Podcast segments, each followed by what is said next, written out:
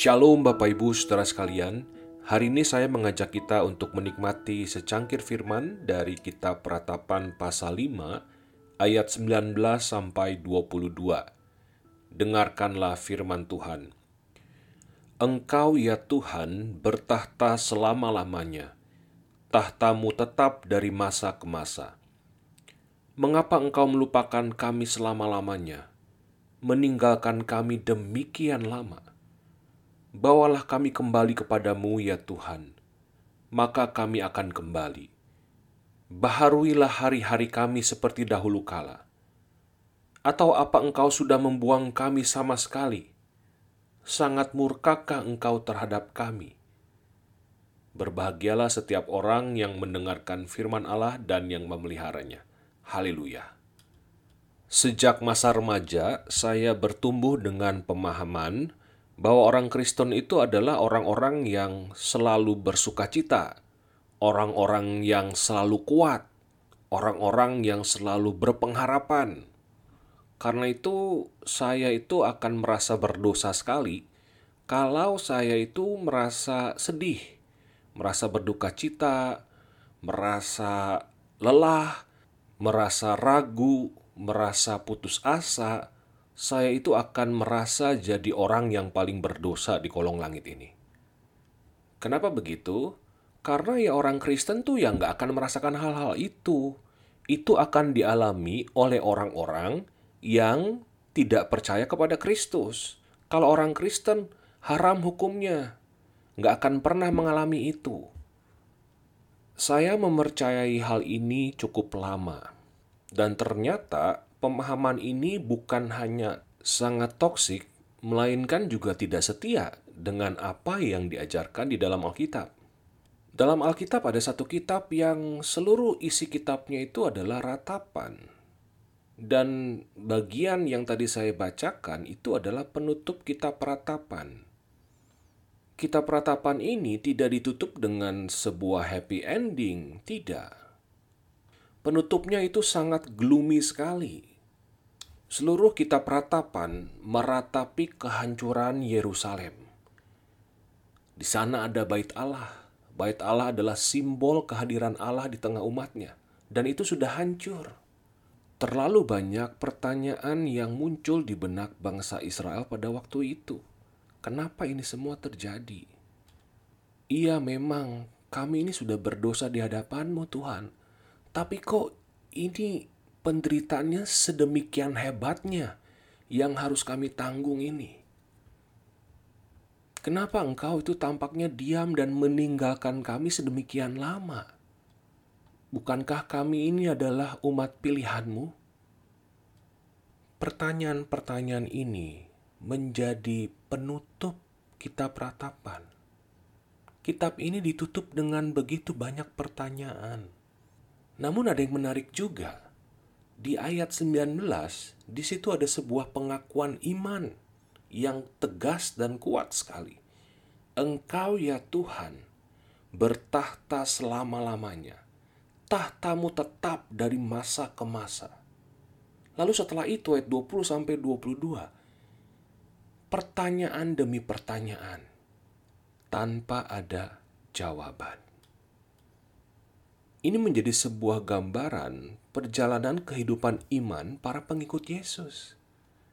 Ada kalanya kita mengalami hal-hal yang membuat kita bertanya, Tuhan ini di mana? Kenapa Tuhan itu melupakan saya? Kenapa Tuhan meninggalkan saya? Apa Tuhan sudah membuang saya? Apa Tuhan udah gak ingat lagi sama saya? Apa Tuhan sudah tidak mengasihi saya? Ada kalanya kita punya pertanyaan-pertanyaan itu dalam benak kita. Ketika itu terjadi, it is okay. Nggak apa-apa, Bapak Ibu Saudara. It is okay not to be okay. Ada kalanya hidup kita yang nggak baik-baik saja. Walaupun kita sudah beriman kepada Yesus, ada kalanya kita merasa down. Ada kalanya kita merasa ragu. Ada kalanya kita punya begitu banyak pertanyaan yang tidak ada jawaban. Ada kalanya kita merasa begitu lelah, bahkan merasa kehilangan pengharapan. Itu semua bagian dari dinamika perjalanan iman kita. Justru di situlah kita mestinya menyadari bahwa kita ini manusia biasa, darah dan daging yang tidak selalu bisa kuat. Justru sering kali di momen-momen seperti itulah kita baru betul-betul bisa menyadari bahwa kita ini cuma manusia ciptaan Tuhan. Saya ini bukan Tuhan atas hidup saya. Saya ini cuma satu titik kecil di dalam samudra alam semesta ciptaan Allah. Dalam kondisi seperti inilah sering kali kita justru baru menyadari kita betul-betul tak bisa hidup tanpa Tuhan. Kalau ada di antara saudara-saudara yang saat ini sedang merasa down, merasa begitu banyak pertanyaan, merasa ragu, merasa bahkan kehilangan pengharapan, it is okay. Itu menunjukkan bahwa kita ini hanyalah manusia biasa. Jangan tanggung beban itu sendiri, kita nggak akan bisa kuat. Carilah para sahabat, saudara-saudara seiman yang dipercaya. Bagikanlah beban kita itu kepada mereka. Sharingkanlah pertanyaan-pertanyaan kita kepada mereka. Dan datanglah kepada Yesus. Bukankah Yesus berkata, "Mari datang kepadaku, hai kamu yang letih, lesu, dan berbeban berat." Ini undangan dari Yesus untuk kita yang merasa down, kita yang merasa kehilangan pengharapan, kita yang merasa begitu banyak pertanyaan yang nggak bisa terjawab, bawa semua kepada Yesus. Untuk kita yang mungkin nggak mengalami ini semua, tetapi ada orang-orang di sekitar kita yang sedang mengalami ini, berhentilah menghakimi mereka. Jangan pernah sedikit pun berpikir, ah lu dasar kurang iman lu, lu kalau beriman lu harusnya nggak bisa down lu, lu harusnya nggak boleh sedih, sukacita dong jadi orang Kristen. Pernyataan-pernyataan seperti ini adalah pernyataan-pernyataan yang sangat toksik, sangat beracun terhadap jiwa orang lain.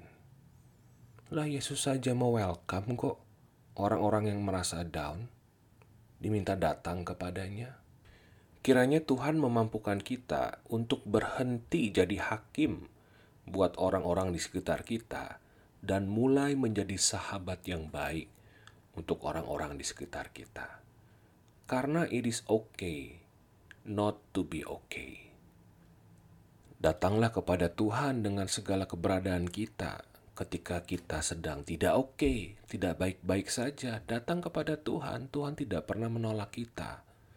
Di saat itulah kita akan mengalami bahwa benar di dalam kelemahan kitalah kuasa Tuhan nyata dengan sempurna. Tuhan memberkati kita semua. Amin.